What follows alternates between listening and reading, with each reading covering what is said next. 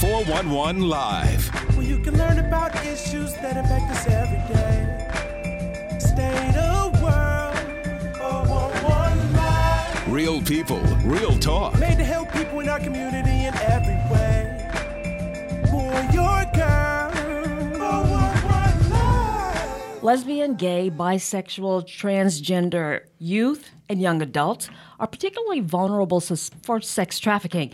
In some studies, it says that it's even more so than their heterosexual counterparts. And we're going to be talking about that today. Hello, I'm Beverly Taylor, and this is the four one one Live, real people, real talk. Now, our mission is to bring awareness to human trafficking, specifically sex trafficking, and also the healing process that goes on from the trauma of sex trafficking. Joining me now is Sandra Zapata. She is counseling and advocacy coordinator with Milwaukee L G B T Community Center. And our topic for the day is how sex trafficking affects the L G B T Q community. Welcome to you, Sandra. Absolutely. So when we talk about this, because we, um, I mean, we're in our second season. We have done so many topics dealing with sex trafficking, right, but not specifically about this. I'm wondering, do you think that in the discussion about sex trafficking, the L B G, uh, L B T, L G B T Q, and I'll, I'll mess that up several times sure. throughout, so be patient with me. Do you think that, that that community is kind of left out of the discussion? Yes, I think we don't necessarily have that conversation often. Mm-hmm. Um, oftentimes, sex trafficking focuses on women right. or young girls, which we understand that that is definitely um, a targeted um, demographic. However, we also know that especially L G B T Q youth is particularly vulnerable because they experience high levels of homelessness. They experience high levels of bullying, not just outside the home, but inside the home as well. Mm-hmm. So we know that our youth is particularly vulnerable, but we don't necessarily focus on our demographic when mm-hmm. we are talking about sex trafficking in general. Yeah, let's talk about this whole thing about homelessness, because that seems to be a, a, I don't know if you want to call it a symptom, but one of the reasons that they are extremely vulnerable. Because when you're homeless, you know, you're trying to survive. Correct. So how does, t- tell me a little bit about that dynamic. So we know that, and, and there's different statistics out there, anywhere mm-hmm. from sixty to fifty-six percent of homeless uh, folks happen to be part of the L G B T Q community. Whether that is because their families have decided to kick them out of the house, or they have decided to leave the house because it's a toxic environment for mm-hmm. them. Um, L G B T Q folks are not going to choose homelessness if they have the support at home. So it largely stems from not having a supportive home environment that will leave them open to ending up either in foster care or just being homeless because they're being kicked out or because they've decided to leave home. And when you're you're out on the street, right? Um, and a lot of them are, are young, right? I mean, you have to survive, so you need a place to stay, right? You need some food, yes. You need clothes on your back, right? So that puts you in that that position. Whereas, say a, a trafficker, right? They see you, they see your need. They see your vulnerability, and they can say, hey, I can help you. Right. Uh, a lot of um, the youth that happens to end up homeless, and they happen to be L G B T Q, they will be more vulnerable to traffickers because not only do they need those things for survival, but also the likelihood of these um, youth not having a support system to mm-hmm. begin with is high, right? So if you've already been kicked out of home and you don't have family members to look after you or come looking for you or uh, offer a safe space, then you're going to try to find the the next thing, right? The next person that is willing to help you out, to give you a meal, to give you a place to sleep. Yeah. Right? And sometimes that comes with a price, and that price can be sex. Right, right.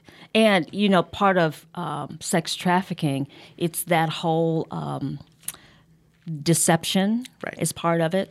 Force is part of it. Um, it's dangling that thing in front of somebody's face and saying, you know, I got you. Here's food, here's shelter. And then later on, it's, you owe me. Absolutely.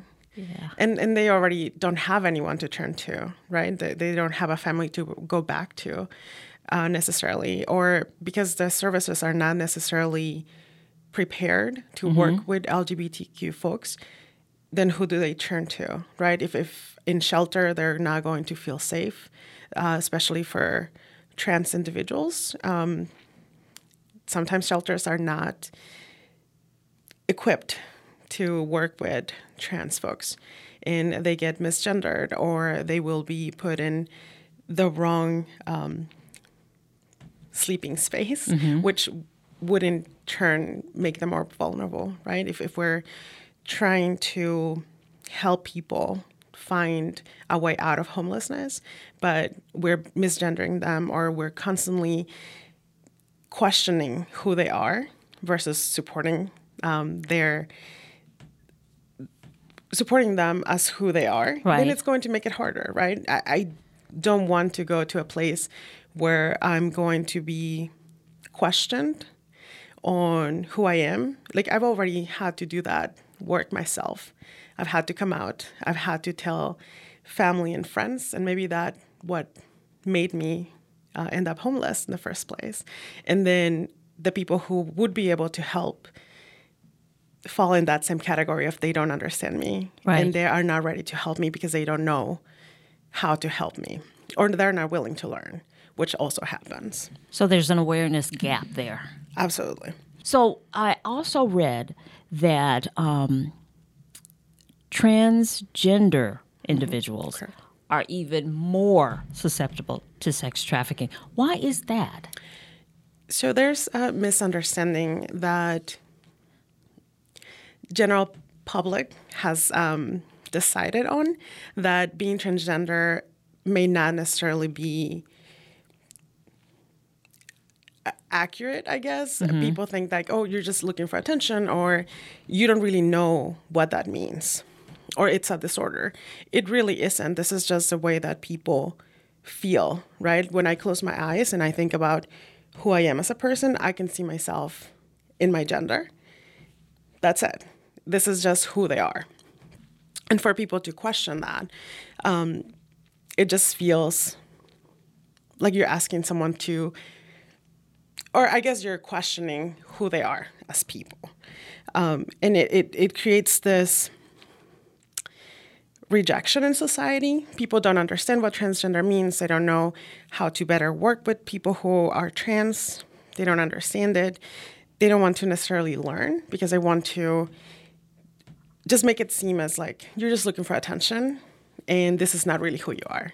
Even though in different communities, we know that there are more than two genders, right? And in our society, we have decided that male and female is the only genders that we quote unquote recognize. Mm-hmm.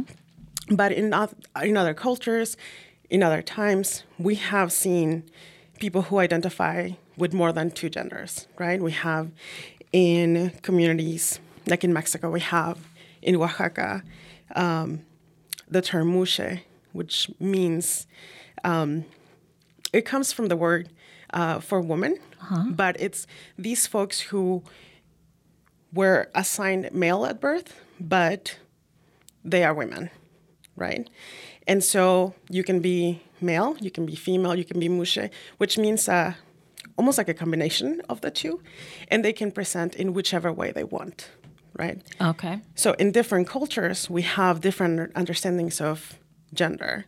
You can have up to five genders or more, depending on where you live, what time in the continuum really? space. Yes. So this idea of binaries and having only male and female is relatively new. I think a lot of indigenous folks have different terms, right? We have um, terms like two-spirit for indigenous folks, where you understand that your physical body, your spirit, can be a combination of male and female, or it can be a combination of different genders in the same person. So this very strict understanding of male and female is very exclusive to this uh, time and place and to our community. Okay. So it's not everywhere. So I would suspect for transgender, you know, the vulnerability, I could see it heightened because people are don't know right. exactly. They're not aware. Correct. And may pull away. Right. But a trafficker is pulling is coming forward right. saying, I accept you. Right. Gotcha. And I think um, also part of it is that in our society, we have decided that people who fall in this um, category who uh, are trans, um, they have a very specific role, I guess, in society. So oftentimes um, we we don't accept uh, trans folks in, in a lot of jobs. So historically, they have been um, turning to uh, sex work uh, for livelihood, right? And it's not necessarily that they are not capable, but that's kind of how society has pushed folks right to the side to make these uh, decisions because this is the only work they're able to find.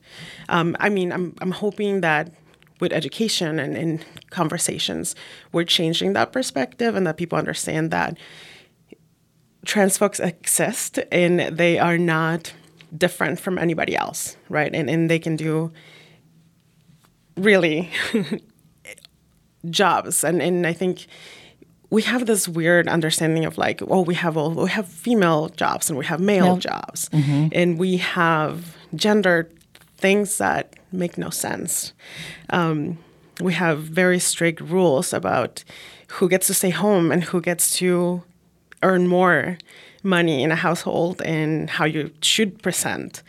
Um, and we have so many rules about how people should be or should be doing life. Right. Um, so I think the community itself doesn't won't necessarily fall into those patterns. Not as open. Right. Yeah. yeah. So so it's going to look different for a lot of folks. Um, just how do you, how you go about, um, you know, earning uh, a career or, or just doing life itself, right? Like, because we, I, I feel like we have these very specific um timetables, right? Like you go to college and then you get a job and then you get married and then you have kids. Well, if you're a part of the L G B T Q community, there are no rules to follow. Gotcha. Okay. I understand so, what so you're it's saying. Hard, right? Like it's hard to make up a timeline. Okay. Now you work with the um, Milwaukee L G B T Q Community Center. Yes. You have seen a lot of things. Yes. So we're going to take a break. When we come sure. back, we're going to talk about some of those things sure. and resources. What, you know, what's sure. out there, housing, things that are needed within our mm-hmm. community. Sure. So we're going to take a break. We'll be right back. Stay with us.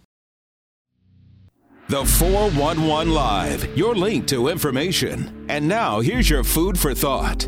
When he said I could have everything I've ever wanted, I didn't expect it to slip through my fingers in a split second. I started out as a girl living a life of happiness with someone I believed I could trust. Then he twisted what I saw into a world of darkness. He took away my innocence, broke me down until I was no longer a human being, sent me into the streets to find date after date, bed after bed, so I could earn the cold hard cash he couldn't wait to spend. People think I'm a lost cause. Someone just looking for a good time. When in reality, I'm being trafficked and they don't know the signs. This is only one example of sex trafficking. Maybe other victims can escape if everyone learns the signs before it's too late. For more information, visit the four one one live dot org. Honey, if you look at that phone one more time over dinner, you won't finish your meal. Perfect. It was nasty anyway. What do you think of forty-one percent of all Americans between thirteen and seventeen years old using Snapchat? Not worried? What if I told you Snapchat is the perfect platform for sex trafficking? He wants my body over Snapchat. What should I do? It's not like the picture is forever.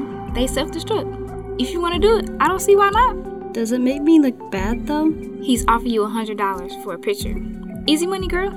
Snapchat made the two thousand sixteen Dirty Dozen list because of Snapcash and how it encourages sexual exploitation. Your children could be exploited on Snapchat, and sex traffickers are monitoring. Are you? For more information, visit the four eleven live dot org. Welcome back to the four eleven Live. I'm Beverly Taylor. We are continuing our discussion on how sex trafficking affects the L G B T Q community. Joining me again, Sandra Zapata, and you work with, of course, the Milwaukee L G B T Community Center. How do you get your clients? So there's different ways uh, that we do outreach. We go to community events. Um, we've been expanding community services, I guess, um, trying to make it more inclusive. Uh, sometimes what happens in queer spaces is that they tend to be very white, and people who are in leadership uh, tend to be white. And so sometimes within the community, we forget about those intersections of, you know, being queer, but also being a person of color, mm-hmm. uh, or being, you know, f- different country, right? So immigration, right, right. And those things that, that happen really to anyone in, in our community. So we've been trying to do more outreach out in the community, in communities of color. Um, We really will go to any event that we're invited to that we can see a way of reaching different people. So we've been doing a lot of community marketplaces and just different places where other communities unite. Um, so, so we're trying to expand our, our, our outreach uh, out in the community through community partnerships. So we'll do more culture-specific programming. Uh, okay. So we are doing, uh, coming up in March, uh, healing, creative healing um, series. And so we are going to do a writing workshop, and we're having someone in April coming and teaching us about Reiki and self-care. Um, and these groups are specific for B I P O C folks, so Black, Indigenous, people of color.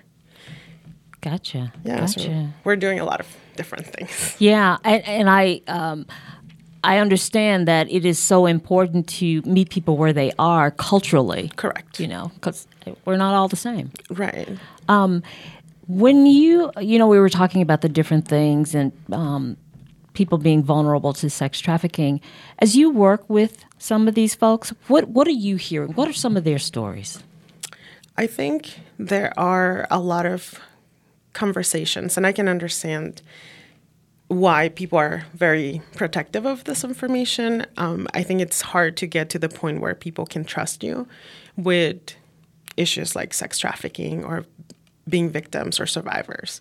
So what I, I've seen people for a year that just now are opening up about some of these struggles, uh, right. And sometimes or oftentimes it comes out more of a maybe in a protective way of like, well, I decided to do this versus I was, you know, forced into this, mm-hmm. right?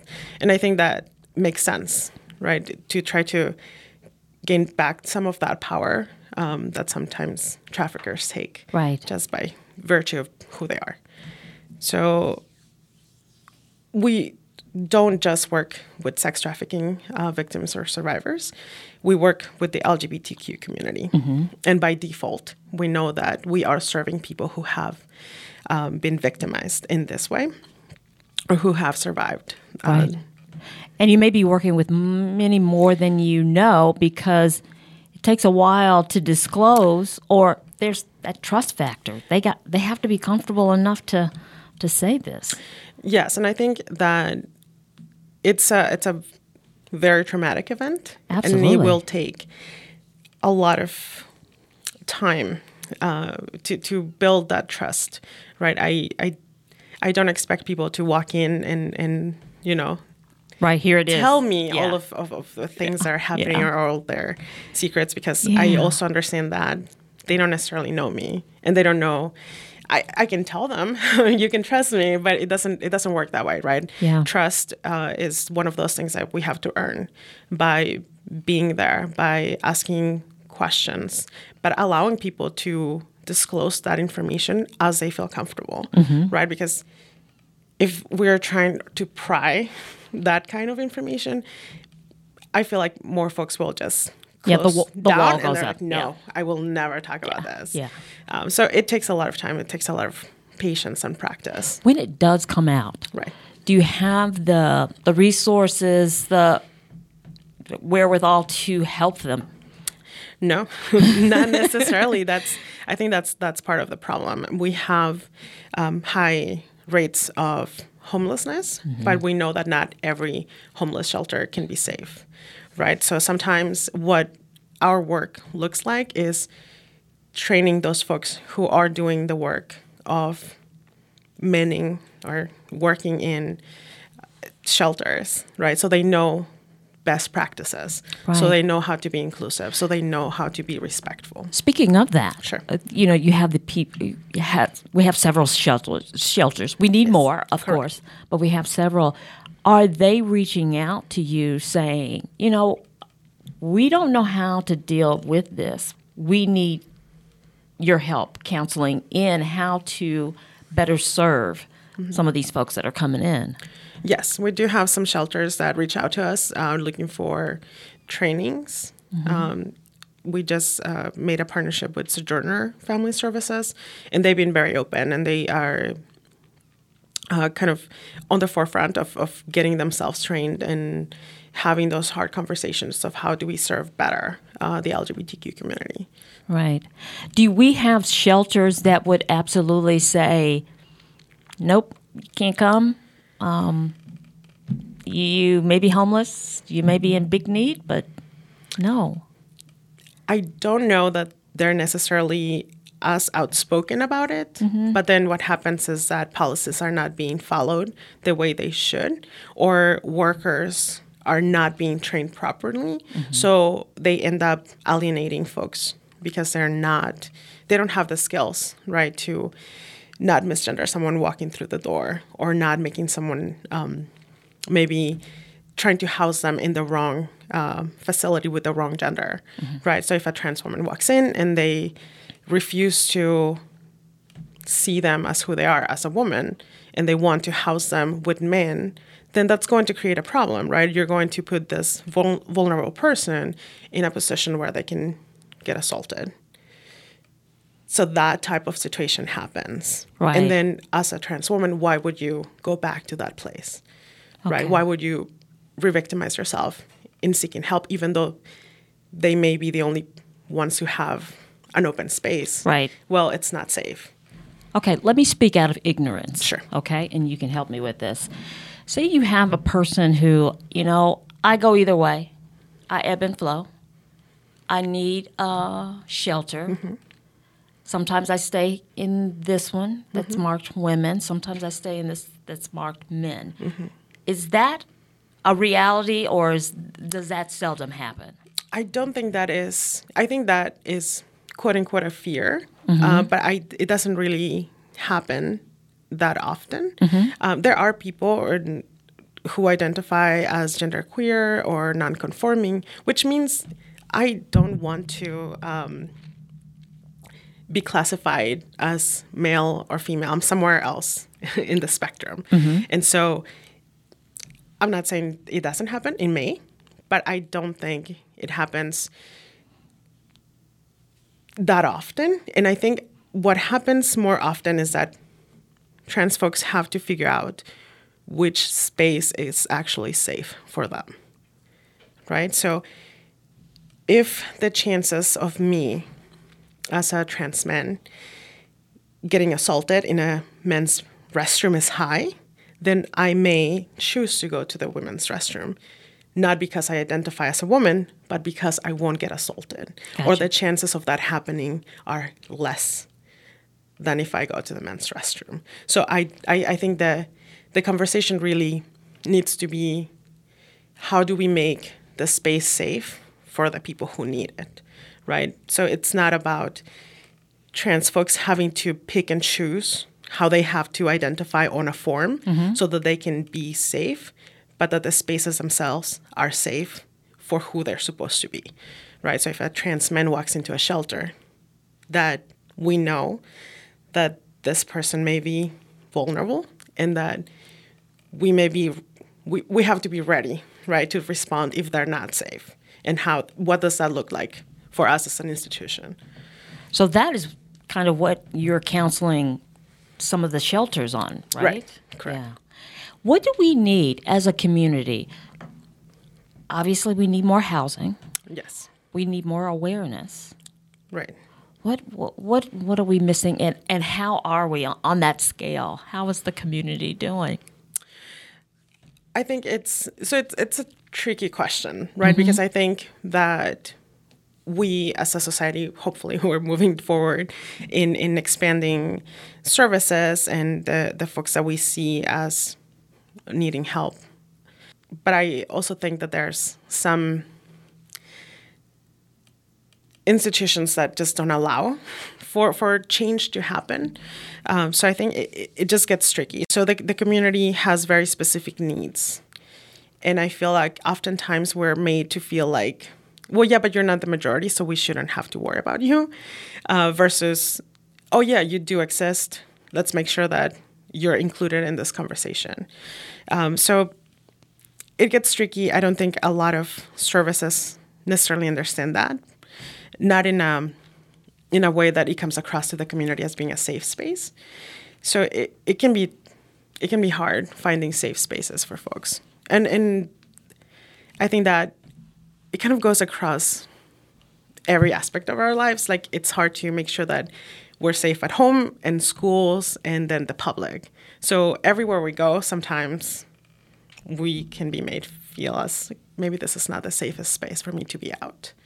If someone who is, um, you know, trans or bi or gay or whatever, mm-hmm. um, and they have been a victim of sex trafficking, mm-hmm. or they are now, what would your advice be for them?